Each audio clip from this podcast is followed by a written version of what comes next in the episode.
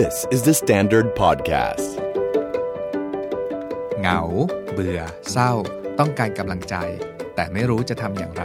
เราขออาสาเลือกหนังสือให้ และเป็นเพื่อนอ่านหนังสือกันต่อไป เพราะเราเชื่อว่าการอ่านจะทำให้ได้คำตอบที่ต้องการเสมอ สวัสดีครับ ผมโจวรรณพิน สวัสดีครับ ผมเน็ตนัทกร และนี่คือ Readery Podcast Keep reading. วันนี้พี่เน็ตเรามีคำสารภาพ มันมีความลับบางอย่างที่เราอยากจะบอกให้ทุกคนรู้ เพราะว่ามันหนังสือเล่มนี้มันพูดถึงเรื่องจิตใจแล้วก็ความลับที่เรามีเนาะเราเลยคิดว่าเราอยากเปิดเรื่อง EP นี้ด้วยความลับอย่างหนึ่งความลับก็คือเราอะจริงๆ เรารู้ว่าทั้งโจทั้งเน็ตอะเราเข้าไปส่องทั้ง Twitter แล้วก็คอมเมนต์ต่างๆ ที่อยู่ใน Readery Podcast แล้วเราอ่านทุกอันนะครับ ใครที่เขียนมาจริง ๆ พี่โจ้พี่เน็ตได้อ่าน บางอันชอบก็กดไลค์บ้างอะไรเงี้ยเวลาคนเขียนมาถึงว่าอยากให้มี Readery Podcast ทุกวันจังเลย หรือบางคนบอกว่าสักสัปดาห์ละสองครั้งก็ได้ เราเราได้ยินเสียงนั้นนะแล้วก็ขอบคุณมากๆเลย หรือบางคนที่พูดว่าเวลาฟังพี่โจ้พี่เน็ตคุยกันแล้วเหมือนการนั่งคุยในวงเพื่อนซึ่งอันนั้นก็เป็นความตั้งใจของเราอยู่แล้วเนาะที่เราอยากให้ Readery Podcast เราเหมือนเป็นการนั่งคุยง่าย ๆ กับเพื่อนอะ พี่โจสารภาพเลยใช่ไหมเออผมก็มีคำสารภาพบ้างเออนะผมมีคำสารภาพครับว่าเอ่อ ใน TweetDeck ของผมเนี่ยผมตั้ง search เอาไว้แบบ2อสามแฮชแท็กเนาะอ่า Readery Podcast อะไรเงี้ยเออเออกับอันที่ไม่มีตัวแฮชแท็กก็เขียนว่า Readery Podcast อย่างเดียวอะไรเงี้ยเอามันไม่เหมือนกันเหรอ ไม่เหมือนไม่เหมือนมันจะเจอ result ไม่เหมือนกันเนาะแล้วก็แล้วก็เอ่อเวลาเข้าไปดูใน search ของสองคำนี้เนาะเราก็จะเจออันแน่ๆอะเจอคนฟังของเราว่าเออเขาฟังแล้วเป็นยังไงบ้างแบบมีความเห็นต่อ EP นั้นนี้ยังไงบ้างอะไรเงี้ยแล้วบางทีอะเอ่อคำสารภาพอีกชั้นหนึ่งเนาะ พูดอย่างนี้เหมือนเป็นสตอกเกอร์เลยกดเข้าไปดูโปรไฟล์ก็ด้วยนะ ว่าเออเอาเหรอเออทำไมเขาถึงชอบเล่มนี้เหมือนเราอะไรเงี้ยแล้วก็เอ๊ะมันมีหนังสือเล่มอื่นๆที่เขาน่าจะเคยพูดถึงไหมที่ทำให้แบบเขารู้สึกชอบเรื่องนี้เพราะอะไรอะไรเงี้ยยิ่งใน Facebook อะไรเงี้ยพอกดเข้ามาในโปรไฟล์ก็จะเจอ อีกจักรวาลอีกโลกหนึ่งที่แบบเรารู้จักคนฟังเห็นหน้าค่าตามากคือขึ้นไม่มากก็ะรเงี้น้อยอะมันมันผูกพันกันเนาะระหว่างเรากับเพื่อนๆที่ฟังอยู่อะไรอย่างเงี้ยมันอารมณ์เหมือนเพื่อนจริงๆอะดังนั้นวันเนี้ยมันเราอยากเริ่มต้นด้วยประโยคนี้เลยว่า เฮ้ยแบบแก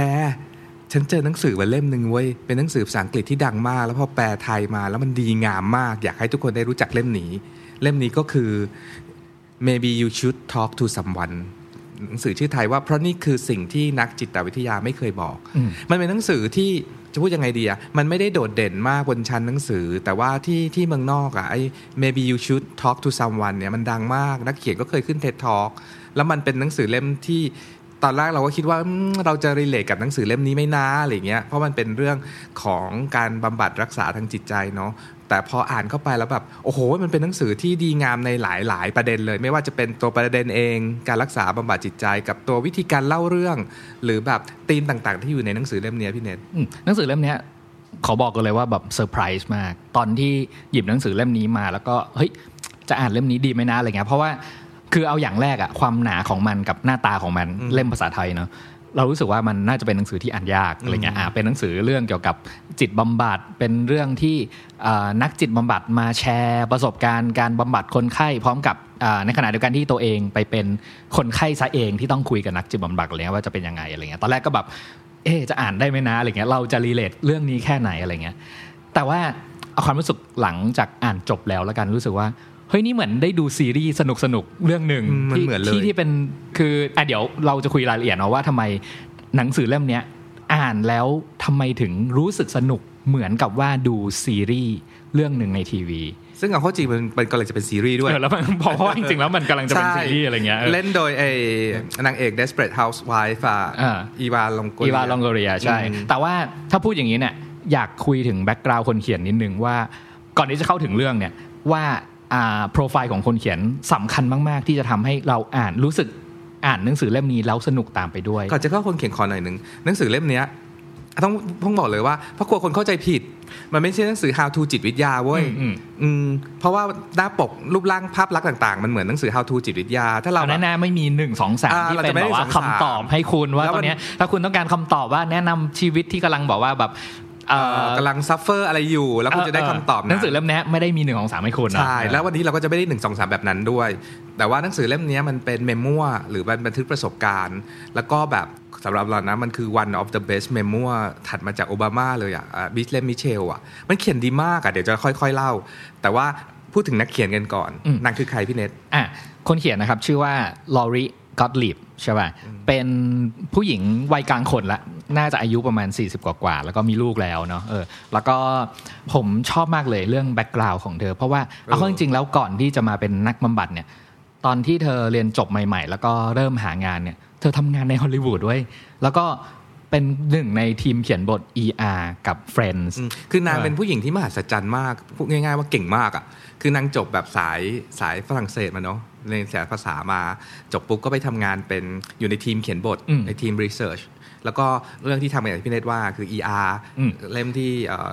จอร์จคลูนี่เล่นเป็นหมอใช่เออใช่แล้วก็แล้วก็ Friends ตอนที่และที่เริ่มที่สำคัญอะตอนที่เข้าไปตอนแรกอะไม่ได้เป็นคนเขียนบทเลยเนาะเข้าไปทำงานเป็นแอดมินใช่เป็นก็คือเป็นแอดมินพนักงานเอกสารเป็นเออเอผู้อแต่ช่วยเดวันเลยเป็นแอดมินเลยอะใช่เป็นแบบผู้ช่วยเป็น assistant เฉยอืมอืมอืมๆแล้วก็ค่อยๆกระเถิบมาเป็นคนได้มีโอกาสอ่านบท ได้มีการวิจารณ์บทนู่นนี่นั่นจนกระทั่งไปอยู่ในกองถ่ายเออ ER อืมจากตรง ER ก็คือ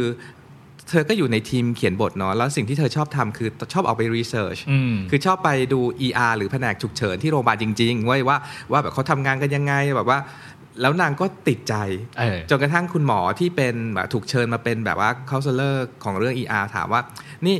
เธอไปเรียนหมอจริงๆซะเลยดีไหมดูเหมือนเธอจะรักการนี้มากกว่างานงานที่ออฟฟิศเธอซะอีกนะอะไรเงี้ยชื่อโจผมจำได้เอออ่อ่านในเล่มเนาะเออชื่อโจแล้วก็หลังจากนั้นก็บอกว่าเหมือน enlight ว่าแบบเฮ้ย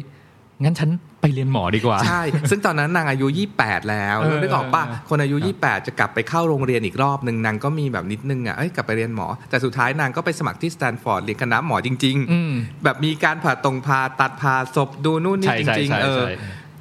จากเรียนฝรั่งเศสเนาะทำงานเขียนบทไปเป็นหมอ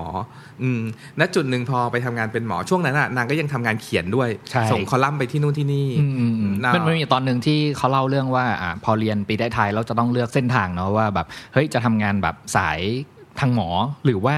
จะทำเป็นทางสายนักข่าวที่มีแบ็กกราวด์เป็นหมอด้วยอะไรเงี้ยเออแล้วก็เหมือนกับว่าในเนี้ยเธอจะเล่าว่าตัดสินใจว่าเป็นทางสายข่าว journalist journalist คืออาโดนอาจารย์แซวอะอาจารย์แบบว่า คือระหว่างที่เรียนหมออะนางก็เขียนคอลัมน์ลงที่นู่นที่นี่ในฐานะแบบอ่าเป็นนักเขียนด้วยแล้วก็เป็นแบบทางการแพทย์ด้วยอะไรอย่างเงี้ยแล้วก็เขียนได้ดีมีชื่อเสียงโด่งดังจนอาจารย์แซวว่าไปไปเขียนหนังสือดีไหมเธออะไรอย่างเงี้ยอืมอืมอืม แต่สุดท้ายนางก็ลงมาลงเอยที่อาชีพหนึ่ง ซึ่งคืออาชีพที่อยู่ในเรื่องนี้คือเป็นนักจิตบำบัดอืมยังไม่หมดขยายต่ออีกนิดนึงว่าก่อนจะเข้าหนังสือเรื่องนี้นะผมชอบประวัติ part หนึ่งที่คุณโลริเนี่ยเป็นคอลัมนิสต์คอลัมน์ Dear Therapist ใน The Atlantic เออ The Atlantic ใช่ป่ะซึ่งมันเป็นคอลัมน์ที่เหมือนถามตอบจดหมายจากทางบ้านอะไรเงี้ยแต่ว่าเอ่อถ้าชื่อเป็นภาษาไทยก็คงบอกว่าคุณนักบำบัดที่รักอะไรเงี้ยอืเนาะมแล้วก็แล้วก็ทางบ้านก็จะส่ง ปัญหาส่วนตัวเรื่องราวนั้นนี้มาว่าแบบเหมือนเป็นศิราณีอะคอยแบบว่าไขปัญหาชีวิตให้หน่อยอะไรเงี้ยแล้วก็เป็นคอลัมน์ประจำสัปดาห์ลงในเว็บไซต์ The Atlantic ใช่ป่ะแล้วก็ผมเคยฟัง TED Talk ของคนเขียนคนเนี้ยครั้งหนึ่งแล้วก็แบบเธอก็เอามาเล่าเนาะว่าแบบเออชีวิตของการเป็นคนเขียนคอลัมน์เกี่ยวกับนักจิตบำบัดที่ต้องไม่มีโอกาสเจอหน้าคนไข้เนาะ ที่มานั่งจริงๆแล้วนักจิตบำบัดเนี่ยสิ่งที่จำเป็นมาก ๆ ก็คือเซสชันที่ต้องเจอกับคนไข้อืมแล้วก็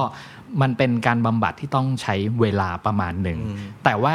พาร์ทหนึ่งของชีวิตของเธออะเธอต้องใช้วิธีการ เขียนจดหมายตอบ แล้วเราก็ทำหน้าที่เหมือนกับนักจิตบำบัดที่ต้องตอบจดหมายนั้นให้ได้อะภายในจดหมายฉบับซึ่งเดียวเธอบอกเธอต้องระวังเรื่องการตอบมากอืมๆอย่างเช่นมีจดหมายหนึ่งเธอยกตัวอย่างว่ามีผู้หญิงคนหนึ่งส่งมาว่าอ่าคุณคะฉันกับสามีแต่งงานกันมา สักพักหนึ่งแล้ว ช่วงสองสามปีหลังเนี่ยเราแทบไม่มีเซ็กส์กันเลย แล้วก็สามีเริ่มมีพฤติกรรมแปลกๆ เช่น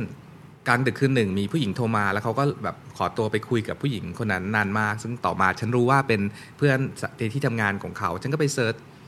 ดู Facebook อะไรเงี้ยแล้วพบว่าโอ้ยเธอแบบ so gorgeous คือสวยมากคุณแบบว่าคนน่ารักมากสามีฉันต้องกำลังนอกใจฉันอยู่แน่ๆเลยอะไรเงี้ยฉันทำยังไงดีอะไรเงี้ยคือฟังเรื่องราวแบบเนี้ยลอรี่ก็บอกว่ามันเป็นเวอร์ชันหนึ่งของ story เท่านั้นอยู่ๆ คือแน่นอนแหละพวกเราที่ฟังแบบเผินๆนะมันก็จะรีบร้อนพรวดไปตอบว่าเออแบบ เหมือนมีความเห็นอกเห็นใจว่าเออสามีมีเมียน้อยเนาะจะต้องแบบต้องเจ็บแน่ๆเลย ถ้าเราเป็นเพื่อนเราก็จะบอกว่าเออผู้ชายห่วยๆแบบนั้นน่ะแบบว่าทิ้งมันไปเถอะอะไรอย่างเงี้ยตามภาษาเพื่อนน่ะแต่จริง ๆ เธอบอกว่าใน story เรื่องหนึ่งอะมันมีอีกหลายๆ story ที่ที่เกิดขึ้นพร้อม ๆ กันด้วย เธอบอกว่าเนี่ยคุณคะฉันกับสามีแต่งงานกันมาแบบว่าหลายปีแล้วแล้วแบบ สองปีเนี้ยไม่ได้มีเซ็กกันเลย เธอก็ขำๆว่า นี่ทุกคนคิดว่าสามีภรรยาแต่งงานกันแล้วเขามีเซ็กกันเหรอคือแบบแซวเล่นอะว่าแบบว่ามันมีปัญหาอะไรมากมายที่อยู่ในเรื่องเล่าของคู่คู่หนึ่งอีกมากมายอืมอืมเข้าเรื่องหนังสือกันไหมเออเพราะหนังสือหนังสือเนี่ย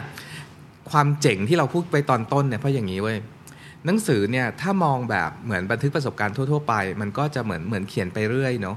แต่ว่าด้วยความต้องไม่ลืมว่านางอยู่ในทีมเขียนบทมาก่อน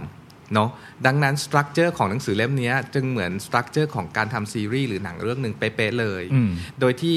ในเรื่องเนี้ยมันมีทั้งหมด3 storyline เกิดขึ้น ก็คือเรื่องคือโลรี่เนี่ย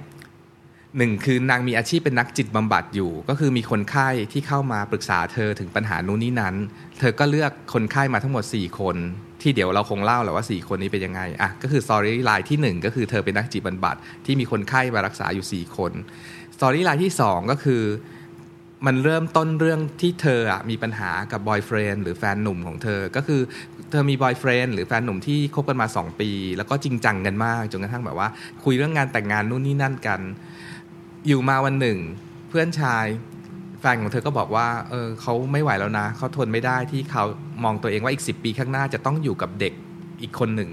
ลอรี่เป็นแม่ลูกมีมีลูกมีลูกอเป็นยู่ซิแล้งวเกิลมัมอ่าเป็น single แม่ mom ลูกแม่เดี่ยวเลี้ยงลูก ซึ่งแบบว่าลูกตอนนั้นอายุ 8 ขวบแล้วอืมนางก็พูดขำๆว่าเอ้ยฉันไม่เคยเก็บมันเป็นความลับเลยนะ ทุกคนบนโลกนี้ก็รู้ว่าฉันมีลูกอยู่แล้ว ตอนคือที่เธคือรู้ตั้งแต่จะเริ่มคบกัน เริ่มพบกันก็รู้อยู่แล้วว่าฉันมีลูกแปะอยู่ผมแล้วชอบประโยคนึงที่บอกว่าเฮ้ย ถ้าคุณแบบซื้อฉันอะมันก็เหมือนซื้ออาหารฟาสต์ฟู้ดเป็นเซตอะแล้วคุณแบบว่า คุณซื้อเบอร์เกอร์แถมเฟรนช์ฟรายแล้วคุณจะแยกเฟรนช์ฟรายทิ้งได้เหรออะไรเออแล้วอยู่มาวันหนึ่งบอกว่าฉันไม่ชอบกินเซตนี้อะไรอย่างเงี้ยคือเนี่ยคือปัญหาว่ากำลังจะเลิกกับแฟนใช่ปะทีนี้เพื่อนๆก็ต้องแนะนำว่าแบบเฮ้ยแบบผู้ชายแม่งโรคจิตเปล่าวะรู้จักกันมาสองปีอยู่ๆจะมาบอกเลิกมันต้องมีปัญหาอื่นๆอะไรแน่นอนเลย เธอก็เรียกง่ายๆว่า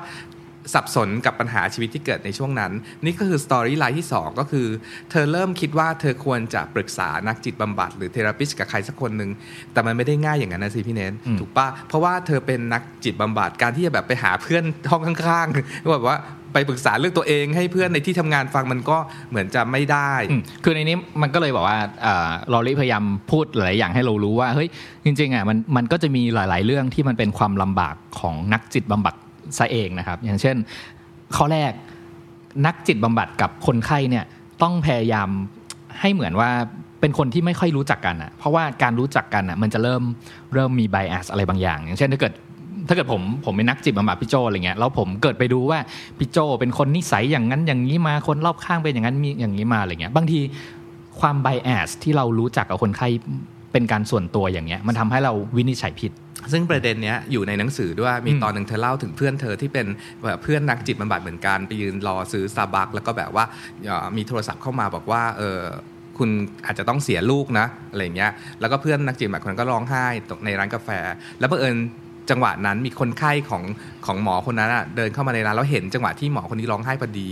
ถัดไปคนไข้ก็เลยขอแคนเซิลการรักษาเพราะรู้สึกว่า เพราะอะไรก็ไม่รู้ แต่เพราะความเป็นฮิวแมนของคนอะคือในในเรื่องเนี้ยเราได้พูดถึงว่าเรามองนักจิตบำบัดแบบไหนกันแน่ ระหว่างเป็นหุ่นยนต์ที่คอยแบบว่าคอยช่วยเรา หรือว่าเป็นมนุษย์อีกคนหนึ่งกันแน่ แน่นอนอะลอรี่ก็จะเอียงไปในทางแบบ เป็นมนุษย์อีกคนน่ะมันช่วยเหลือกันได้มากกว่านะอะไรอะผมเงี้ยชอบผมชอบตอนเนี้ยที่เขียนถึงเรื่องประมาณเนี้ยว่า สิ่งที่นักบำบัดทำในที่สาธารณะไม่ได้คือ เราไม่สามารถร้องไห้กับเพื่อนในร้านอาหาร ทะเลาะคนกับคนรัก หรือกดปุ่มลิฟต์ซ้ำๆเหมือนย้ำคิดย้ำทำให้คนอื่นเห็นได้อืมเออก็จริงเนาะถ้าเกิดบอกว่าอะเรารู้จักใครสักคนหนึ่งที่ทำอาชีพนักบำบัดอะไรเงี้ยแล้วอยู่มาวันหนึงสติแตกให้เราเห็นนะแล้วเราจะกล้าไปแบบบำบัดกับเขาไหมอะไรเงี้ยเหมือนนี้เลย เหมือนเราเลยพี่เนทพี่โจพี่เนทไม่สามารถไปนั่งพูดเลยชั่วๆในร้านพิซซ่าและโต๊ะข้างแบบว่าเป็นแบบคุณผู้ฟังที่ฟังอยู่แล้วรู้สึกว่าอุ๊ยตายแล้วนั่นคือพี่โจพี่เนทเหรอเนี่ยอะไรซึ่งเงี้ยซึ่งเคยเจอมาแล้วนะครับซึ่งคือเรากินข้าวกันอยู่แล้วก็แบบว่ามีคนมาแบบ เคาะเคาะอะไรเงี้ยแบบว่า สวัสดีครับผมคุ้นเสียงมากเลยอะไรเงี้ยแล้วฉันก็หันไปถามเน็ตว่าเฮ้ยเน็ตเราพูดอะไรชั่วๆไปบ้างเปล่าวะอะไรเงี้ยไม่ได้แล้วนี่นี่นี่คือนี่คือ fact ว่าเราทุกคนน่ะเป็นมนุษย์เป็น human อืมอืมแล้วก็นี่คือ part ของ storyline ที่ 2 เลยว่าเอ่อนักจิตบำบัดเองก็เป็นมนุษย์คนหนึ่งที่มีปัญหาเหมือนกัน แล้วก็ต้องการการช่วยเหลือเหมือนกัน นี่คือ storyline หลักๆ แล้วนางก็ไปเจอนักจิต บำบัดอีกคนหนึ่งซึ่งซึ่งแบบเท่มากในสายตาเราอะอ่าอะชื่อเวนเดลพูดเลยเออเออในในชื่อเรื่องเขาเป็นชื่อสมมุตินะครับ เพราะว่านางไปปรึกษาหมอคนเนี้ยทุกวันพุธเวนเดลก็คือมาจาก Wednesday แล้วนางก็ล้อเลียนหนังสือเรื่อง Tuesday with Morrie ที่แบบว่าไปปรึกษา Maury นางก็เป็น Wednesday with Wendell อะไรเงี้ยมันก็แบบเป็นมุกขำๆเล็ก ๆ นี่คือ story ที่สองอืมอืมส่วน story ที่สามเนี่ยเป็นเรื่องของ flashback ไปตอนที่เธอตั้งแต่เนี่ยเอ่อจบฝรั่งเศสมาทำงานเขียนบทในฮอลลีวูดจนกระทั่งเอ่อชีวิตพลิกผันไปเป็นหมอไปเรียนหมอแล้วจบออกมาแล้วก็ทำงานจิตบำบัด ก็จะเป็น3 story line ที่ที่ซ้อนๆกันอยู่อย่างสนุกมาก คือคือตอนเนี้ยพอพูดถึงว่าเฮ้ยหนังสือเล่มเนี้ยมีแบบสตอรี่ไลน์สามเรื่องซ้อนกันอยู่ในเนี้ยผมคิดเลยว่าเฮ้ยประสบการณ์การอ่านหนังสือเล่มนี้เนี่ย มันไม่ใช่การอ่านหนังสือเหมือนหนังสือ how to หนังสือความรู้หนังสือ pop science แล้วอะมันคือการอ่านนิยายที่มีเรื่องสนุกสามเรื่องอยู่ในนี้ แล้วพร้อมที่จะไปไป adapt เป็นซีรีส์มากๆ ซึ่งซึ่งมันถูกเอาไปทำเป็นซีรีส์อยู่แล้ว แล้วมันสนุกขึ้นกว่านั้นตัวลอรี่พูดเองเลยว่า มันเหมือนนิยายที่เป็นเป็นเรื่องจริงไงแกอืมเรื่องที่อยู่ที่ทั้งที่อยู่ในเรื่องเนี้ยเป็นเรื่องจริง ๆ ตัวละครอ่าตัว main character เนี่ยเจอปัญหานี้จริง ๆ ลองนึกดูเนอะสมมติเป็นเราอะแบบแฟนที่คบกันมาแบบว่าตั้งใจว่าจะแต่งงานด้วยกันอยู่ๆก็มาบอกเลิกแบบจู่ๆมาก เพราะว่าประโยคก่อนหน้านั้นในครัวตอนเย็นยังพูดกันว่าเสาร์อาทิตย์นี้ดูอะไรกันดีอะไปโรงหนังดูเรื่องอะไรกันดีเอ่ออาทิตย์ที่แล้วยังแพลนว่าจะทำห้องเด็กอย่างนั้น แล้วก็แบบว่าจะ จะแบบเอ่องานแต่งงานเราจะเป็นยังไง อยู่ๆแฟนก็มีอาการอะไรบางอย่าง แล้วก็แบบโพล่งขึ้นมาแล้วบอกว่าเออเราเราไม่ไหวแล้วนะขออืมขอแยกทางอะไรอย่างเงี้ยอืมมันเป็น very shock อะเป็นเป็นเรื่องปกติ กับอีกแบบหนึ่งพี่โจความรู้สึกตอนอ่านหนังสือเล่มเนี้ยเหมือนอ่านหนังสือเมมัวบันทึกประสบการณ์ของผู้หญิงคนที่ชื่อลอรี่เนี่ยเป็นเป็น memoir ที่สนุกอีกเรื่องหนึ่งเพราะว่าอย่างที่พี่โจบอกว่าจริงๆแล้วนอกจากเรื่อง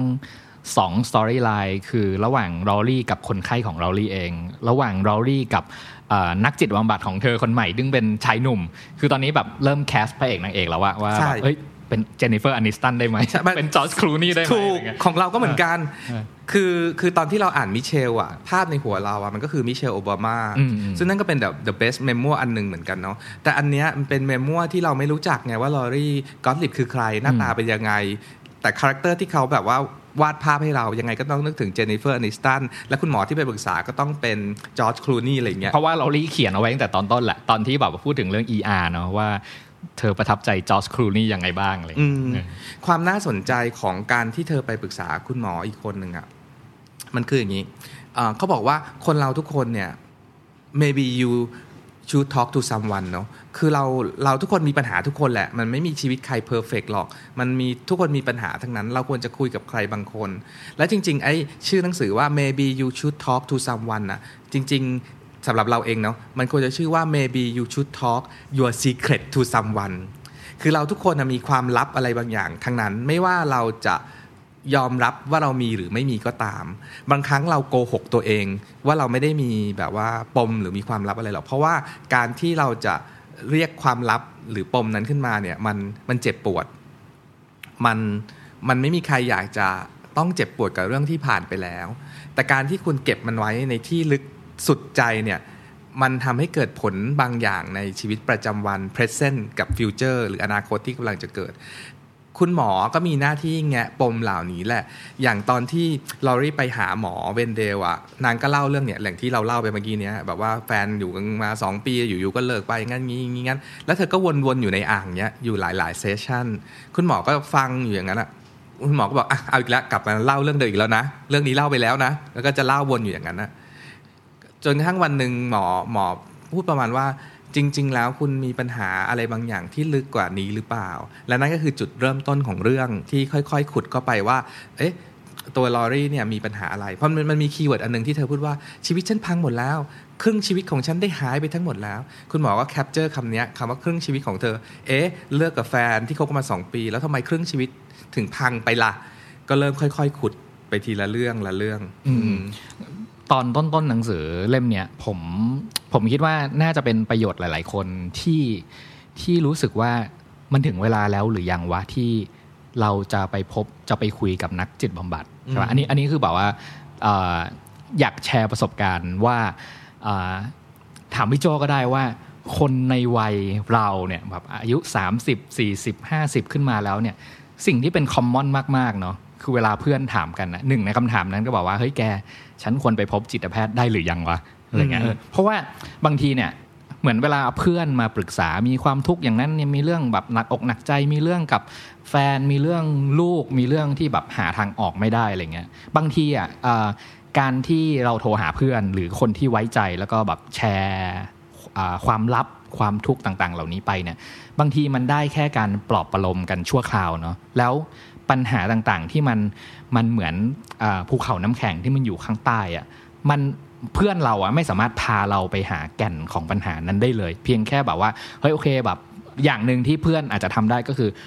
การปลอบประโลม การทำให้แบบคลายกังวลไปได้นิดหน่อยอะไรเงี้ยแต่ปัญหานั้นยังอยู่ใช่ป่ะแล้วแล้วสำหรับผมอะผมรู้สึกว่าอ่ายหลายคนเนี่ยน่าจะส t รั g เกิลกับเรื่องนี้คือ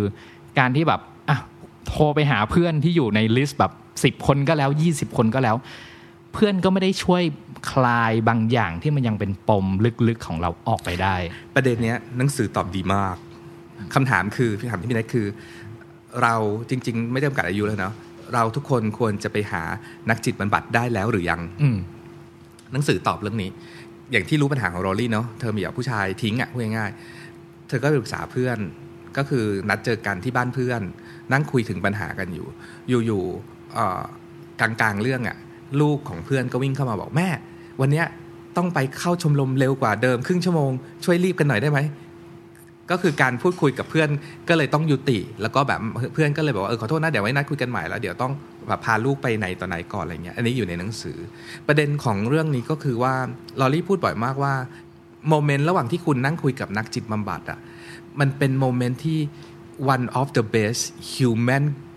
ชนิดหนึ่งเลย ระหว่างคนมนุษย์กับมนุษย์ ลองนึกภาพตามเนาะว่าสมมติเรามีปัญหาเราโทรหาเพื่อน เรายังต้องผ่าน medium คือโทรศัพท์ โทรไปหาเพื่อน เราไม่ได้เห็นความรู้สึก ไม่ได้เห็นหน้าค่าตากันอยู่อย่างเงี้ย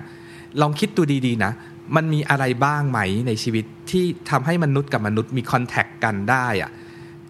ซึ่งมันมีน้อยมากๆหนึ่งในนั้นก็คือการชั่วโมงเทอราปีนี่แหละ ที่เราถูกบังคับให้คนสองคน ต้องวางมือถือลงทุกสิ่งอย่าง ต้องนั่งเผชิญหน้ากันมันระหว่างมนุษย์กับมนุษย์แล้วก็คุยกันน่ะ คุณไม่มีสิทธิ์ทำอะไรอย่างอื่นเลย นอกจากคุยกันน่ะ แล้วไอ้การคุยกันนี่แหละ คือสิ่งที่เราทุกคนโหยหาความเป็นฮิวแมนทั้งหลายอะอืมอืมมันมีตัวละครหนึ่งในคนไข้ของลอรี่ซึ่งมีสี่คน คนที่หนึ่งคือชื่อจอห์นจอห์นเนี่ยเป็นแบบคนหลงตัวเองคนหนึ่ง เพราะว่าเป็นคนเขียนบท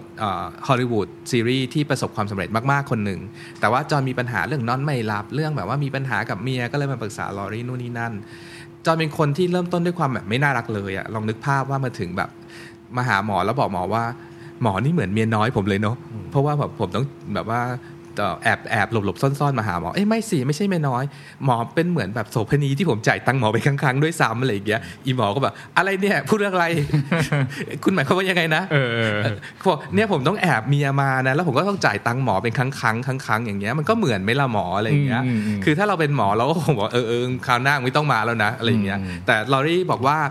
จากประสบการณ์ที่เขาเคยคุยกับรุ่นพี่มา รุ่นพี่สอนเขาว่าให้ลองมองดูทุกๆ คนใหม่ ทุกๆ คนมีความน่ารักอยู่ในตัวทั้งนั้น แล้วลองหาสิ่งนั้นกันให้เจอ แล้วเรากล้าพนันว่าใครที่อ่านหนังสือเล่มนี้จบอะจะต้องหลงรักตัวละครจรไม่มากก็น้อยอะไอตัวอืมตัวปากหมาคนเนี้ยอืมอืมคือคืออันเนี้ยถ้าแบบ fast forward ไปแบบเรื่องที่อยู่กลางๆ เรื่องอะไรเงี้ยคือมีตอนหนึ่งที่ผมรีเลทกับเรื่องนี้ตอนที่ลอรี่ถามกับเบนเดลซึ่งเป็นแบบนักจิตบำบัดของเธอเองเนาะว่า เป็นคำถามที่ตัวเองในฐานะนักจิตบำบัดเองอะ่ะไม่ควรเลยที่จะถามใช่ป่ะแต่วันหนึ่งอะก็คิดว่าฉันต้องถามแล้วล่ะ คือถามหมอว่าคุณชอบฉันไหมใช่ไหมเพราะว่าในเนี้ยมันมีหลาย ๆ ตอนมากเลยที่คิดว่าหนึ่งในความเป็นนักจิตบำบัดที่จะต้องแบบปรับตัวเองให้ได้อะคือเราต้องรู้สึกว่าเราต้องพยายามชอบในปัญหาที่คนไข้มากำลังมานั่งเล่าให้เราฟัง อืมอืม แล้วประเด็นที่สองนะพี่เนทที่พี่เนทถามว่าเราควรจะไปหานักจิตบำบัดได้หรือแล้วหรือยังคำตอบก็คือ เราควรจะไปหานักจิตบำบัดได้แล้ว ทุกคนไม่ว่าปัญหาคืออะไรเพราะอย่างนี้เขาบอกว่าเวลาเราถามคำถามกับเพื่อน เรามีปัญหาเราถามเพื่อน ส่วนใหญ่เราจะได้สิ่งที่เรียกว่า idiot compassion หรือว่าความห่วงใยแบบปัญญาอ่อนอะ ก็คือแบบว่า แกผู้ชายเขาแบบว่าทิ้ง ฉันว่าไปแบบว่าแบบอยู่ๆก็บอกว่า เขาไม่อยากมีลูกอะ่ะ แต่ฉันมีลูกอะ่ะแก เพื่อนก็ต้องตอบว่า ผู้ชายห่วยๆอย่างเงี้ยแกทิ้งไปเถอะเพื่อนก็จะมาสายสนับสนุนนะ support สิ่งที่เราคิดอืมอืมหรือคำถามว่าเฮ้ยแกทำไมไอ้นั่นได้โปรโมทวะทำไมกูยังได้เงินเดือนเท่าเดิมเลยต้องทำฉันทำงานหนักกว่ามันตั้งเยอะอะไรเงี้ย โอ้ยบริษัทแม่งห่วยว่ะแกอย่างงี้ก็คือมารายสาย support เนาะแต่นักจิตบำบัดอะเขาเรียกว่าเป็น เป็น wise compassion คือมีการให้กำลังใจนั่นแหละ แต่มันไม่ใช่เพื่อจะ feed ego ของคุณ หรือเพื่อที่จะให้คุณมีแนวคิด negative ต่อไปเรื่อยๆ นักจิตบำบัดจะค่อยๆ ไกด์คุณว่า fact ของมันคืออะไร ว่าคุณคุณโลกใบนี้ fact มันเป็นอย่างนี้เนาะแล้วคุณอยู่ในสถานการณ์ story ที่คุณเล่าให้ตัวเองฟังอะ่ะมันอาจจะไม่ได้เป็นจริงอย่างนั้นก็ได้นะ มันมีภาพหนึ่งที่เป็นภาพการ์ตูนที่ลอรี่พูดถึงในหนังสือเล่มนี้เป็นการ์ตูนภาพก็คือ เป็นนักโทษติดคุกอยู่ แล้วก็กำลังยืนแบบว่าเกาะลูกกรงแล้วเขย่าลูกก็ปล่อยผมไปปล่อยผมไป ผมต้องการอิสรภาพอะไรเงี้ยแล้วภาพก็ถอยกว้างขึ้นมาปรากฏว่าผนังอีก 3 ด้านน่ะไม่ได้มีผนังเลยก็คือเป็นทางโล่งคือเขาสามารถออกไปไหนเมื่อไหร่ก็ได้สรุปว่านักโทษคนนี้ไม่ได้เป็นนักโทษอืมแค่ยืนเกาะลูกกรงอยู่ให้แน่นอืมคุณหมอมีหน้าที่แบบเพื่อที่จะบอกว่า เฮ้ยเธอมีทางออกอีกตั้งหลายหลายๆทางเนาะ อืมอืมแล้วก็จริงๆไอไอภาพตอนที่เป็นนักโทษที่คุกมีเหล็กกั้นอยู่ฝั่งเดียวอะไรเงี้ยอืมมันเป็น session แรก ๆ ที่หมอเวนเดลแบบบอกกับลอรี่อืมใช่ป่ะเออใช่ซึ่งตอนนั้นอะเหมือน session แรก ๆ อะ สิ่งที่นักจิตบำบัดจะพยายามหาแล้วก็หาแบบ clue ที่อยู่ในคำสารภาพของเราคำบอกเล่าเรื่องของเราว่าปัญหาเราอะไรนั้นนะเขาบอกว่าเซสชันแรกๆอะจริง ๆ แล้วว่าสิ่งที่มันเกิดขึ้นนะตอนเนี้ย ส่วนใหญ่แล้วอะมันไม่ใช่ปัญหาที่แท้จริง ใช่ มันเป็นแค่สิ่งที่เพิ่งเกิดขึ้นแล้วตระหนักว่า อันเนี้ยน่าจะเป็นปัญหาที่พาไปสู่ปัญหาใหญ่ที่คาเอาไว้ข้างในลึกมากอะกลับมาที่เรื่องของลอรี่เลยเนาะอ่าไอ้ถ้าภาพที่เธอเขย่าลูกกรงเนี่ยเป็นภาพที่หมอเบเดลบอกว่าเฮ้ยเธอยังมีผนังอีกสามด้านที่ว่างอยู่นะ เธอสามารถปล่อยมือออกไปได้ มันมีโค้ดเจ๋งๆที่พูดว่า freedom come with responsibility คืออิสรภาพเนี่ยมันมาพร้อมความรับผิดชอบที่เราต้องรับผิดชอบชีวิตตัวเราด้วยนะ ถ้าเราต้องการอิสรภาพ หลายคนที่ไม่ไม่กล้าหรือไม่กล้าออกไปรับอิสรภาพนั้นนะเพราะเรากลัวว่าเราต้องรับผิดชอบหรือต้องทำงานหนักขึ้นแต่พูดง่ายอืมอืมลอรี่ก็เหมือนกันอืมเธอมาบอกหมอว่า หมอฉันมีปัญหาเรื่องแบบว่าโดนผู้ชายทิ้ง แต่หมอก็ไม่ฟังอยู่นั่นแหละ พูดซ้ำๆหลายครั้งแล้วหมอทำไมหมอไม่แนะนำฉันสักทีว่าฉันจะออกจากเหตุการณ์เจ็บปวดนี้ได้อย่างไรอะไรเงี้ยบอกว่าไม่มันมีอะไรมากกว่านั้น คุณต้องเล่ามา นางก็ค่อยๆเล่าแล้วก็บอกว่าเรื่องของเธอก็กลายเป็นเรื่องการเขียนหนังสือเออเนาะเรื่องนี้ดีมากเลยอะคือลอรี่เนี่ยเป็นคอลัมนิสต์ที่เขียนอยู่ใน The Atlantic ที่มีชื่อเสียงโด่งดัง แล้วก็มีคอลัมน์หนึ่งของเธอเป็นแบบว่าติด top ร้อยอะคอลัมน์เธอเรื่องของการเลี้ยงลูกแบบ helicopter parent อ่า helicopter parent ก็คือพ่อแม่ที่เลี้ยงลูกแบบว่าดูแลอย่างใกล้ชิดมาก แบบว่าต้องการแบบดูในทุก ๆ จุดของลูกเลยกลัวลูกแบบทำอะไรพลาดกลัวลูกไม่มีความสุขกลัวลูกจะต้องอย่างนั้นไม่ประสบความสำเร็จก็เลยดูแลลูกอย่างใกล้ชิดคือเหมือนเหมือนเฮลิคอปเตอร์แบบบินอยู่เหนือหัวลูกเรื่องลูกตลอดเวลาใช่ไหมเออภาพนั้นน่ะครับและไอ้คอลัมน์เนี้ยมันก็เหมือนเหมือนดังมากอืมๆจนกระทั่งสำนักพิมพ์บอกว่าเฮ้ยเอ่อฉันให้เงินเธอล่วงหน้าเนาะแล้วก็ช่วยเขียนหนังสือเล่มเรื่องเลี้ยงลูกแบบเฮลิคอปเตอร์ให้หน่อยอะไรอย่างเงี้ยนางก็รับเงินมาแล้วก็ใช้เงินไป เวลาเวลาพูดถึงการที่สำนักพิมพ์ ติดต่อ Advance นักเขียนแล้วก็บอกว่าเฮ้ยคุณช่วยเขียนหนังสือให้ให้หน่อยอย่างเงี้ยคือในในที่อเมริกาเนี่ย มันเป็นเม็ดเงินที่ใหญ่เนาะใช่เออคือถ้าถ้าจินตนาการว่าแบบเนี่ยมันคือแบบหนังสือสำนักพิมพ์เห็นแล้วล่ะว่าประเด็นเนี้ยทำเป็นหนังสือติดเบสเซอร์แน่นอนอะไรเงี้ย คือมันเป็นจำนวนเงินที่แบบตั้งตัวใช้หนี้ทำอะไรก็ได้เลยอะต้องไม่ลืมว่านางเป็นคุณแม่เลี้ยงลูกคนเดียวอืมดังนั้นแบบเงินก็เป็นสิ่งสำคัญที่เธอจะใช้เลี้ยงลูกไปด้วยเนาะ นางก็แบบโอเคจะเขียนละ แล้วสุดท้ายก็เขียนไม่ออกที เพราะมันไม่ได้อินเนี่ยพูดง่ายๆ นางก็แบบว่าไปต่อรองขอแบบเปลี่ยนท็อปิกได้ไหมอะไรเงี้ยก็ได้มาอีกเรื่องคือเรื่อง happiness เออเรื่องนี้โคตรย้อนแย้งเพราะว่าชีวิตเธอกำลังมีชีวิตที่ suffer แล้วจะต้องมาเขียนหนังสือเรื่อง happy ลองคิดดูดีคุณจะเขียนได้ไหมอะมันก็เขียนไม่ได้อีกเหมือนอยู่เหมือนกัน แล้วปรากฏว่าไอ้สิ่งเนี้ยเป็นสิ่งที่ที่กวนใจเธออยู่ข้างในจนกระทั่งคุณหมอเป็นเดลค่อยๆ แงะออกมาว่า อ๋อ จริง ๆ แล้วนอกจากเรื่องผู้ชายแล้วเนี่ย คุณมีเรื่องปัญหาการแบบ เอ่อเป้าหมายในชีวิตอีกหลาย ๆ ด้านยังไงบ้างอะไรอย่างเงี้ยอืมคือคืออันเนี้ยมันเหมือนกับว่าจากจุด A ที่ลอริมีปัญหากับแฟนหนุ่มขอเลิกใช่ไหมแล้วก็ไปเจอหมอเวนเดลครั้งแรก แล้วก็เอ่อผ่านเซสชันการบำบัดอีกหลาย ๆ สัปดาห์ จนกว่าจะเจอปัญหาที่แท้จริงอีกอันหนึ่งที่ว่าจริง ๆ แล้วเธอมีปัญหากุ้มใจ แล้วก็หาทางออกไม่เจอกับการที่ตัวเองสตั๊กอยู่กับการเขียนหนังสือเล่มที่ชื่อว่าความสุข อืมใช่ไหมเออ มันกลายเป็นว่าเฮ้ยปัญหาที่เจอตอนแรกอะ่ะ จริง ๆ แล้วมันอาจจะไม่ใช่ปัญหาที่แท้จริงที่ถ่วงเราไว้ก็ได้ ซึ่งลอรี่บอกว่าส่วนใหญ่เลยหรือทั้งหมดเลยอะปัญหาที่เราเราเล่าให้ตัวเองฟังในในชั้นแรกเนี่ย มันไม่ใช่ปัญหาที่แท้ด้วยอืมซ้ำเว้ยอืม ลองสังเกตตัวเองเนาะพอมาอ่านหนังสือถึงจุดเนี้ยพี่เนทเราบอกเลยว่าเราเราเองอะย้อนกลับมาดูตัวเองเต็มไปหมดเลยว่าเฮ้ยปัญหาที่เรามีอยู่ปัจจุบันเนี้ยมันใช่ปัญหาจริงๆเปล่าวะหรือจริง ๆ แล้วปัญหาของเราคืออะไรกันแน่อืมอืมพอพูดอย่างเงี้ยพี่โจนี่คือ story ของลอรี่กับหมอเวนเดลใช่ไหมอืมแล้วเราเจอธีมแรกของมันแล้วมันคือ ปัญหาที่เพิ่งเจอตอนเนี้ยมันอาจจะไม่ใช่ปัญหาที่แท้จริง มันมีปัญหาหรือมันมีปมอะไรบางอย่างที่ถ่วงเอาไว้ลึกเข้าไปแล้วจำเป็นที่ต้องใช้ session การบำบัดหลาย ๆ session ให้เจอใช่ป่ะลอรี่เนี้ยอธิบายธีมเนี้ยผ่าน storyline แรกที่พี่โจบอกเนาะว่ากับคนไข้ของเธอเองล่ะ แต่ละคนที่เดินเข้ามาหาอะไรเงี้ยคืออันเนี้ยถ้าพูดถึงแบบในแง่ของการเป็นหนังสือหรือเป็นบทซีรีส์อะไรเงี้ย character ของแต่ละคนที่ลอรี่เลือกมาใช้อธิบาย แล้วก็เล่าเรื่องต่างๆ นานามาเนี้ยใส่ character มาหลากหลายมากมากมายเลย แต่สุดท้ายสิ่งที่เราเห็นคล้าย ๆ กันกับเคสของคนไข้แต่ละคนน่ะคือธีมใกล้ ๆ กันอืมว่าปัญหาแรกที่พวกเขามาเซสชันบำบัดของเธอแล้วเล่าให้ฟังอะไรเงี้ย จริง ๆ แล้วแหละผ่านไปสักแบบ3 4 เดือน 5 เดือน จะเจอปัญหาอื่น ซึ่งมันใหญ่กว่าใช่ไหมกลายเป็นว่าปัญหาแรกนี่คือแบบ แค่คิดประตูแล้วแล้วเลยธีมของปัญหาของที่นักจิตบำบัดที่ชื่อว่าลอรี่ก็ลิดพูดบ่อยๆคือ มันจะไม่ค่อยพ้นสองเรื่องนี้เว้ยหนึ่งคือเราแสวงหาฟรีดอมหรืออิสรภาพอะไรบางอย่าง คือเรารู้สึกว่า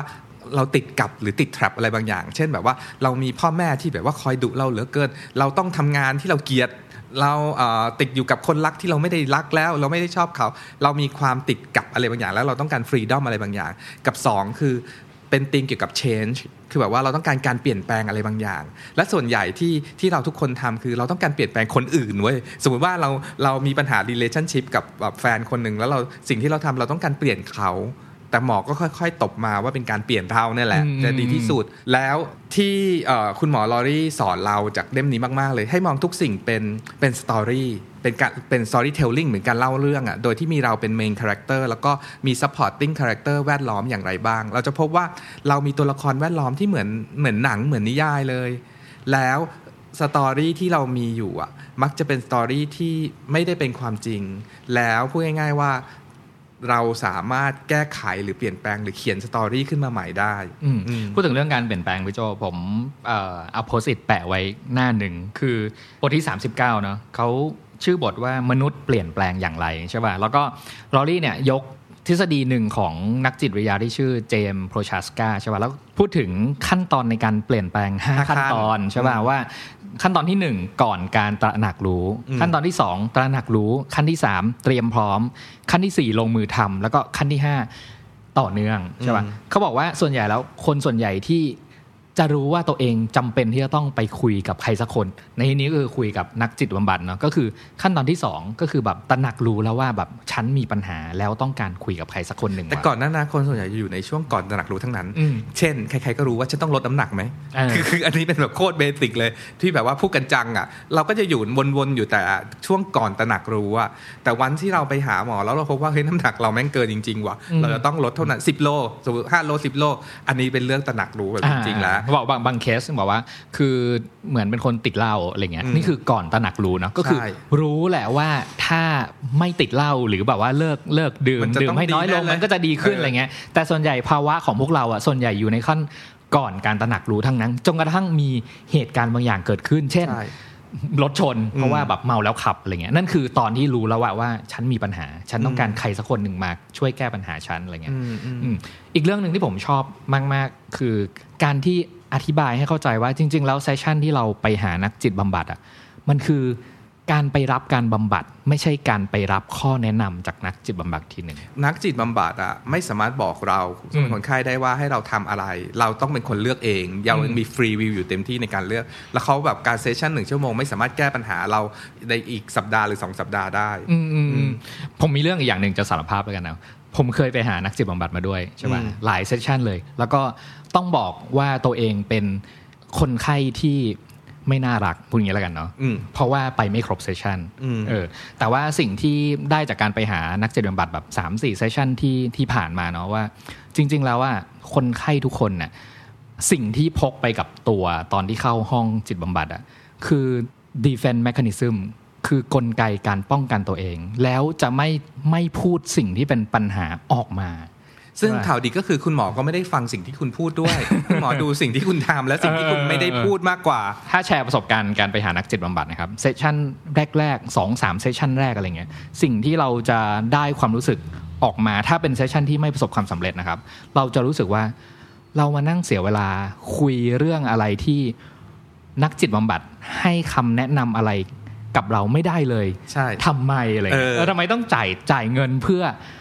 ให้เขามานั่งฟังเรื่องของเราอย่างเดียวแล้วแล้วก็ไม่ได้มีคำแนะนำออกมาอะไรให้เราเลย มันน่าทึ่งเนาะเพราะมันเออเป็นความรู้สึกร่วมกันของคนที่ไปหานักจิตบำบัดเกือบจะร้อยเปอร์เซ็นต์เลยอะอืมทำไมฉันต้องไปเล่าเรื่องให้คนใครก็ไม่รู้ฟังแล้ว เขาก็ไม่เห็นทำอะไรเลย ไม่เห็นเออบอกฉันด้วยว่าเออเออฉันต้องทำยังไงอะไรเงี้ย ฉันก็ต้องการรู้แหละว่าฉันจะออกจากความทุกข์นี้ยังไงบอกฉันหน่อย ซึ่งหมอจะไม่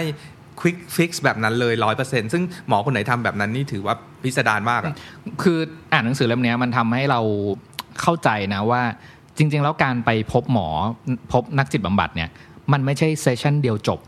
คือต่างจากการไปหาหาหมอรักษาตามอาการเนาะที่ว่าแบบเฮ้ยคุณเป็นอะไรปวดหัวตัวร้อนใช่ไหมเอายาลดไข้ไปอะไรเงี้ยแต่ว่าการไปหานักจิตบำบัดอะ มันไม่ได้จบเซสชันที่ 50 นาที คุณหมอบอกว่าคุณจงไปทำหนึ่งสองสามสี่ห้านี้ แล้วชีวิตคนจะกลับมามีความสุขเหมือนเดิมไม่ใช่เลย มันเป็นความอดทนอย่างมากที่จะต้องสร้างความสัมพันธ์ใหม่ระหว่างเรากับหมอ ข้อแรกเลย อย่างน้อยจะมีคนหนึ่งที่นั่งนั่งฟังคุณอย่างอดทน แล้วไม่ตัดสินคุณว่าคุณเป็นคนดีหรือเลวเลย ไม่น่าเชื่อว่าแค่นี้มัน มันมหาศาลมากเนาะอืมอืมอืมมันการที่เรามีฮิวแมนอีกคนหนึ่งหรือคนอีกคนหนึ่งมานั่งฟังเราโดยที่เราไม่ตัดสินเราเลยอะ่ะมันค่อยๆ แก้ปัญหาเราได้เฉยอะ่ะ จริง ๆ หมอมีเทคนิคหรือมีอะไรมากมากกว่านี้นะครับ แต่เราว่าฟันดัมเ n นทัลหรือเบสิกพื้นฐานก็คือการฟังเราพูดไปเรื่อยๆ แต่เรากลับรู้สึกว่าทำไมกูต้องเล่าเรื่องที่เรารู้อยู่แล้ว ให้หมอฟังอืมแล้วก็จ่ายเงินหมอด้วยนะอะไรเงี้ยอืมแล้วก็สิ่งที่สำคัญอีกอย่างนี้ที่ที่ผมได้จากหนังสือเล่มเนี้ยคือ จริง ๆ แล้วอะ สิ่งที่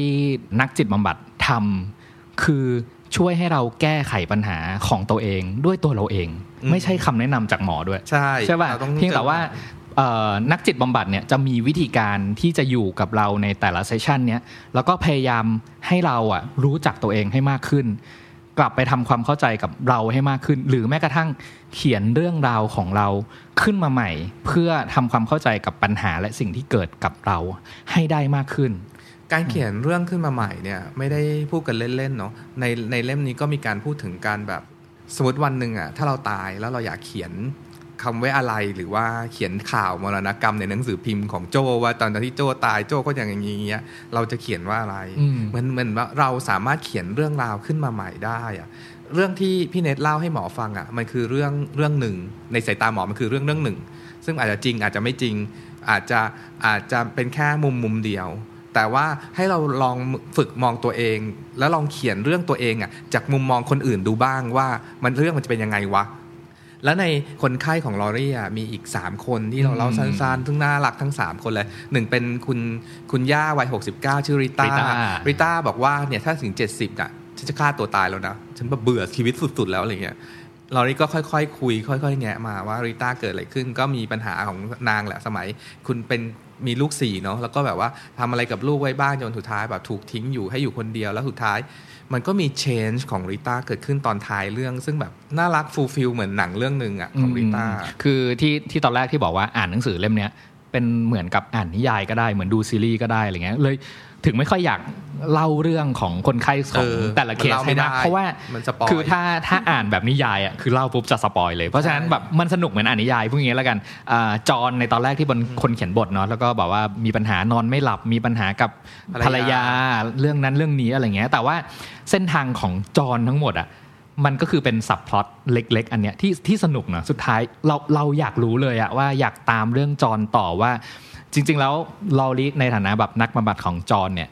ช่วยให้จอน discover ปัญหาที่อยู่ข้างในอะไรมากกว่าปัญหาการนอนไม่หลับหรือปัญหาที่มีกับภรรยานั้นเขาอีกสองคนเออจูลี่เป็นผู้หญิงวัยประมาณ 30 แบบว่าเป็นคนน่ารักงานดี แล้วก็มีแฟนน่ารักชื่อแมทอะไรเงี้ยกำลังจะแต่งงานกัน แล้วก็วางแผนจะมีลูกกัน เหตุคืออยู่ๆเอ่อจูลี่ก็ค้นพบว่าเธอเป็นมะเร็งเต้านมอืมก่อน แล้วก็เหมือนแบบจะรักษาหายไม่หายหายไม่หาย แล้วก็เหมือนจะหายไป พักหนึ่งแล้วปรากฏว่ามะเร็งกลับมาเป็นที่จุดอื่นแทน แล้วก็พบว่าสุดท้ายเธอไม่เป็นมะเร็งในขั้นที่รักษาไม่ได้แล้วนะ เธอก็คือมาปรึกษากับคุณหมอลอรีจนกระทั่งวันตายของเธอนั่นแหละว่ายังไง แล้วก็วางแผนตายกันนู่นนี่นั่นว่าแบบถ้าฉันตายก่อนตายฉันต้องทำอย่างนั้นอย่างนี้ ความฝันของเธอมีอะไรบ้างล่ะจูลี่อ๋อผมหนูฝันอยากเป็นแบบพนักงานแคชเชียร์ที่ซูเปอร์แห่งหนึ่งนางก็ลาออกจากงานแล้วก็ไปเป็นแคชเชียร์ซึ่งดูเป็นความฝันที่ แปลกๆเนาะแบบว่าความฝันอยากเป็นแคชเชียร์อะไรเงี้ยแต่ปรากฏว่ามันมีอะไรบางอย่างใน story ของการเป็นแคชเชียร์ของจูลี่ที่ทำให้แบบว่า fulfill ทั้งตัวจูลี่เอง ทั้งตัวหมอทั้งคนรอบข้างนู่นนี่นั่น ซึ่งที่ที่พูดมากไม่ได้ไม่อยาก spoil ไงแต่ว่าชีวิตของจูลี่ที่ที่เรารู้ว่ากำลังจะตาย โดยที่หมอบอกว่าอาจจะ 1 ปีก็ได้ หรืออาจจะ 10 ปีก็ได้ ซึ่งมันแบบมัน big different มาก ๆ เลยนะ1ปีกับ 10 ปี แต่ว่า เรื่องราวของเธออะทำให้โจนี่แหละ ต้องกลับมาทบทวนเลยว่าเฮ้ยแล้วชีวิตฉันล่ะแล้วแบบ แล้วถ้าฉันอยู่ได้อีกหนึ่งปี หรือถ้าฉันอยู่ได้อีกสิบปี แล้วไอ้ช่วงเวลาเนี้ยจะทำให้มันแบบเป็นชีวิตที่ดีได้อย่างไรอะชีวิตที่ดีนี่ก็มีแบบว่านักจิตวิทยาอีกคนหนึ่งที่พูดถึงในหนังสือเล่มนี้ว่าจริง ๆ แล้วคนในช่วงวัยช่วงวัยกลางคนหรือโตเป็นผู้ใหญ่แล้ว แล้วก็วัย ชราที่ใกล้ตายแล้ว มักจะคิดทบทวนถึงชีวิตตัวเองนั่นแหละว่าเรามีชีวิตที่ดีแล้วหรือยัง ถ้าใครก็ตามมีชีวิตที่ดีมาตลอด จะไม่ค่อยกลัวตาย จะรู้สึกว่าเออโอเคละฉันแบบมีชีวิตที่ดีแล้ว แต่ใครก็ตามที่มีชีวิตที่ไม่ค่อยดีจะรู้สึกเสียใจว่าทำไมฉันไม่ได้ทำสิ่งนั้นไม่ได้ทำสิ่งนี้ แล้วจะรู้สึกว่า suffer กับการตายจะไม่อยากตายเลย ก็คือหนังสือก็พยายามสอนเราแหละว่าแบบเออ ก็ใช้ชีวิตวันนี้ให้ให้เต็มที่สิ ตอนที่คุณกำลังจะแบบเสียชีวิตคุณจะได้ไม่ต้องเสียใจกับสิ่งที่คุณไม่ได้ทำอืมผมว่าผมว่าธีมหลักของท้ายๆเรื่องเนี่ย น่าจะอยู่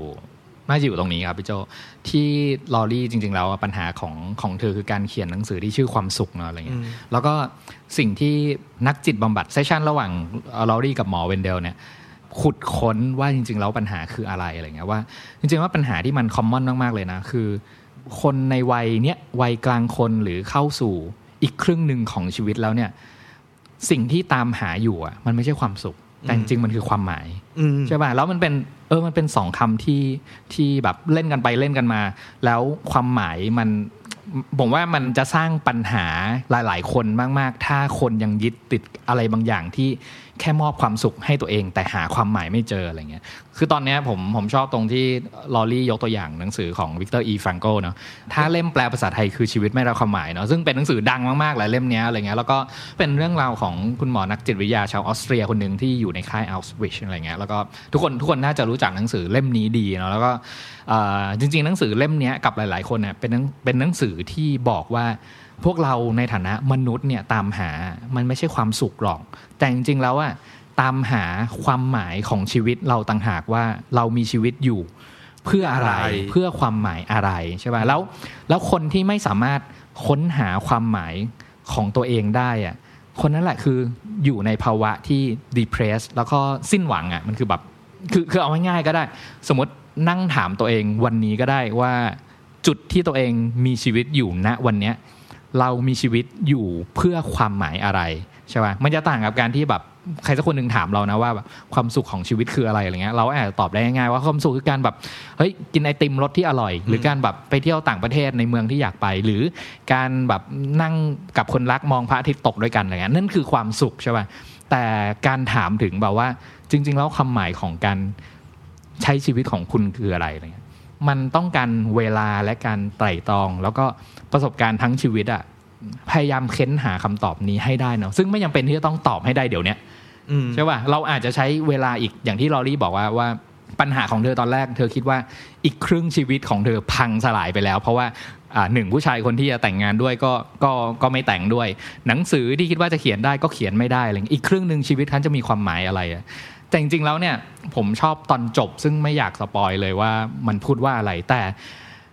สิ่งที่ลอรี่พูดในตอนจบมันมาอธิบายได้อย่างดีแล้วว่าปัญหาของเธอไม่ใช่การอยู่ที่ว่าอีกครึ่งหนึ่งของชีวิตเธอจะทำอะไร แต่เธอยังมีเวลาอีกยาวนานที่จะทำอะไร ประเด็นเรื่องการหาความหมายของชีวิตนะพี่เน็ตคือ เราเก็ตประเด็นนี้จากหนังสือไว้ คือ มันมีอุปกรณ์ที่ช่วยเราได้อยู่ 3 อย่างหนึ่งคือความจริง 2 คือความรักและสามคือความหวัง ความจริงในเรื่องนี้คือแบบว่า เราอะมักจะกลัวที่จะเข้าไปขุดความจริงหรือแฟกต์ในชีวิต เพราะมันเจ็บเราเรากลัว แต่เราจำเป็นต้องเข้าไปขุดสิ่งนั้นเพเพราะว่าการจะมี change หรือการเปลี่ยนแปลงอะในหนังสือพูดว่าเรานี้ sacrifice หรือเราต้องการการเสียสละอะไรบางอย่าง เราต้องเสียสละบางอย่าง เพื่อเราจะมีชีวิตที่เปลี่ยนแปลงเนาะ เช่น อาจจะต้องเลิกคบกับเพื่อนห่วยๆ ที่เป็นแบบว่า toxic friend อะซึ่งมันเจ็บนะ เวลาเลิกเลิกคบเพื่อนเนี่ย แต่มันจำเป็นไหมมันก็อาจจะจำเป็น เราจำเป็นจะต้องยกโทษพ่อกับแม่ที่เคยทำอะไรผิดให้เราในสมัยที่เรายังเป็นเด็ก มันเจ็บไหมมันเจ็บเนาะแต่เราเราจำเป็นถ้าเรานี้การเปลี่ยนแปลงนี่คือเราการเข้าไปขุดค้นความจริง ซึ่งนักจิตบำบัดจะช่วยเราสิ่งนี้ได้ดีมากๆอะ่ะสองก็คือ ต้องรู้จักรักตัวเองให้เป็นนะคือการรู้จักรักตัวเองก็คือแบบยังไงอะอย่างเงี้ยการคุยกับจิตบำบัดก็เป็นสิ่งหนึ่งการเขียนไดอารี่ให้รู้จักรักตัวเองก็เป็นสิ่งหนึ่งเราต้องรู้จัก story ของเรา หรือในหนังสือพูดเก๋กว่านั้นอีกคือ เราต้องรู้วิธียกเลิกที่จะเชื่อ story เก่าๆที่เราฝังหัวเรา เราฝังหัวว่าเราเป็นคนไม่น่ารัก เราเป็นคนเด็กดื้อที่พ่อแม่บอกเรามาตลอด เราต้องรู้จัก undo หรือยกเลิกไอ้ story ห่วยห่วยๆพวกนั้นออกไปชีวิตอะแล้วเราถึงจะเขียน story ใหม่ของเราขึ้นมาได้ และสุดท้ายก็คือแบบอันนี้เรานึกถึงนึกถึงจูลี่มากๆ ในเรื่องที่พูดว่าเธอเป็นมะเร็ง แล้วก็แบบว่าสุดท้ายเธอรู้แหละว่าเธอจะต้องตายอะในระยะเวลาอันสั้นด้วย แต่ว่าเธอยังแบบสละเวลาไปทำงานเป็นแบบว่าแคชเชียร์ที่ซูเปอร์อะลองนึกถึง moment นั้นเนาะเธอมีความหวังถึงขั้นว่า เดี๋ยวถ้าตายไปแล้ว เธออาจจะพบได้พบคนรัก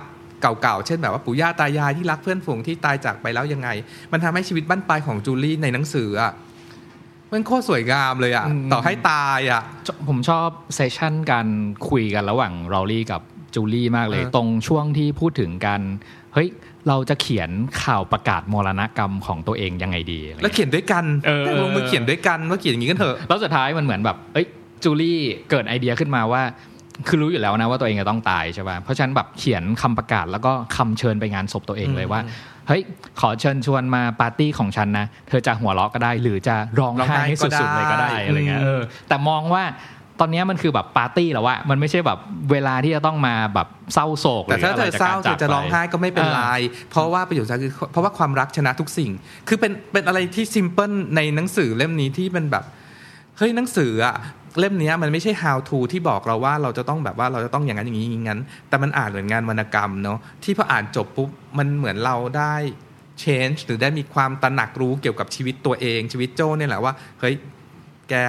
มันไม่ใช่ความสุขว่ะมันคือความหมายว่ะสิ่งที่เราค้นหาอยู่ ผมอยากให้ทุกคนอ่านเล่มเนี้ยเป็นนิยายมากกว่าหนังสือ how to ด้วยเนอะเพราะว่ามันสนุกมันสนุกใช่แบบใช่นิยายเลยอะเออถ้าเรื่องอื่นกว่าเรื่องชาร์ลอตอีกคนนึงอะคนไข้ของเธอก็สนุกชาร์ลอตมีพฤติเป็นสาวสวยอายุยี่ห้างานดีเพื่อนเยอะ แต่นางแบบว่าเอ่อ ชอบรักผู้ชายห่วยๆ เป็น pattern เดิมๆอะชอบรักผู้ชายที่เขามีแฟนอยู่แล้วจนกระทั่งวันหนึ่งอะเธอก็มาแอบรักผู้ชายซึ่งเป็นคนไข้อยู่ในคลินิกเดียวที่เธอไปหาหมอลอรี่นี่แหละที่นั่งรอหาหมอพร้อมกันระหว่างนั่งรอก็มีเออความปิ๊งปังกันอะไรอย่างเงี้ย แต่ปรากฏว่าผู้ชายคนนี้ก็ in in off off แล้วก็มาบอกว่าสุดท้ายผู้ชายก็มีแฟนอยู่แล้วคำถามคือทำไมเราทุกคนชอบทำผิดในแพทเทิร์นเดิมซ้ำๆทำไมสเปคของเรามักจะเป็นคนเดิมเป๊ะ เขาก็มีคำตอบนะคำตอบก็คือ เพราะว่าเราอยากให้ครั้งใหม่ของเราอะเป็นการแก้ไขอดีตที่เราทำผิดพลาดไปแล้ว เรารู้สึกว่าถ้าเราแก้ไขตรงนี้ได้ มันก็ชีวิตเรามันก็จะแก้ไขได้นะแต่ปรากฏว่าการทำแบบนี้มันทำให้เรากระโดดเข้าไปอยู่ในวงจรอุบาทซ้ำๆซ้ำๆไงและชีวิตชาร์ลอตจะเป็นยังไงก็ลองไปอ่านดูในหนังสือเล่มนี้ว่าตอนจบคุณหมอรอรี่ช่วยให้เธอแบบว่า come out หรือ change อย่างไรอะไรเงี้ยหนังสือมีคำตอบให้ปัญหาแทบจะทุกแบบเลยเนาะ อะได้เวลาจบหนังสือเล่มนี้แล้วล่ะก็คือบอกว่าอย่างที่บอกนะว่า ผมอยากให้คนที่อยากจะอ่านหนังสือเล่มเนี้ยลองอ่านมันเป็นนิยายสักเล่มหนึ่งที่มีตัวละครมีนางเอกของเราชื่อลอรี่เนาะแล้วก็แบบจริง ๆ หนังสือไม่ได้บอกหรอกนะว่าพระเอกอะคือเวนเดล แต่ว่าผมคิดเอาเองแล้วกันว่ามันเป็นเรื่องของลอรี่กับเวนเดลอะไรเงี้ย มีใครจะไม่รักเวนเดลในเรื่องนี้บ้าง แล้วก็ในเรื่องเนี้ยนอกจากลอรี่กับเวนเดลมันก็จะมีเรื่องของอาคนไข้อีกสี่ห้าคนของลอรี่ซึ่ง เรื่องทั้งหมดอะมันเปิดด้วยปัญหา แต่สุดท้ายอะมันมันคลี่คลายผ่าน session การบำบัด ซึ่งมันได้ได้ผลจริง ๆ ใช่ป่ะคือถ้าไปอ่านรีวิวอะหลายๆคนจะบอกว่าหนังสือเล่มเนี้ยปัญหาไม่ได้ถูกแก้ให้หมด แต่อย่างน้อยคุณจะรู้ว่าแต่ละคนที่อยู่ในเรื่องเนี้ยมีความสุขเพิ่มขึ้นคนละนิดคนละหน่อยใช่ไหมครับ แล้วก็สิ่งที่สำคัญที่ผมรู้สึกว่าเป็นธีมสำคัญของหนังสือเล่มเนี้ยคือ ใครที่รู้สึกว่ามีปัญหาแล้วก็ ต้องการการตัดสินใจว่าตอนนี้ได้เวลาแล้วหรือยังที่ฉันต้องไปคุยกับใครบางคน ซึ่งในที่นี้คือนักจิตบำบัดนะเหมือนชื่อหนังสือเลยก็คือแบบ maybe you should talk to someone ได้เลย อืม ถ้าเราคุยเหมือนตอนต้นที่เราพูดว่าเหมือนนังคุยกับแบบเพื่อนเนาะเราก็จะบอกว่า แก maybe แก should talk to someone ว่ะถึงเวลาที่แกต้องไปคุยกับนักจิตแพทย์แล้ว แล้วถ้าเพื่อนบอกว่า แต่ฉันไม่ได้มีปัญหาอะไร นั่นแหละแกควรจะต้องรีบไปเลย เพราะว่าแกมีปัญหาอะไรที่แกไม่รู้ต่างหาก หรือแกกำลังเก็บกดสิ่งนี้ไว้ มนุษย์ทุกคนมีปัญหาทุกคน มันไม่ต้องรอจนแกเป็นซึมเศร้า หรือตกงานหรือเลิกกับแฟน หรือมีปัญหาใหญ่ ๆ ในชีวิตลูกตายนู่นนี่นั่น แต่มันคือชีวิตในหนังสือเล่มนี้มันคือชีวิตคนที่ปกตินี่แหละ เจอปัญหาเล็กๆน้อยๆหรือหาคำตอบ อะไรไม่เจอบางอย่างอะ maybe แกน่ะชุด talk to someone เนาะแล้วชีวิตแกจะดีขึ้นมากๆเลย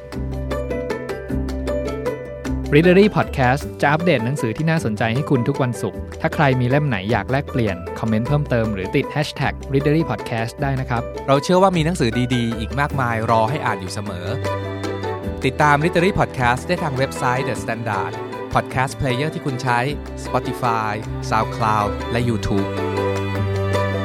The Standard Podcast. Eye opening for your ears.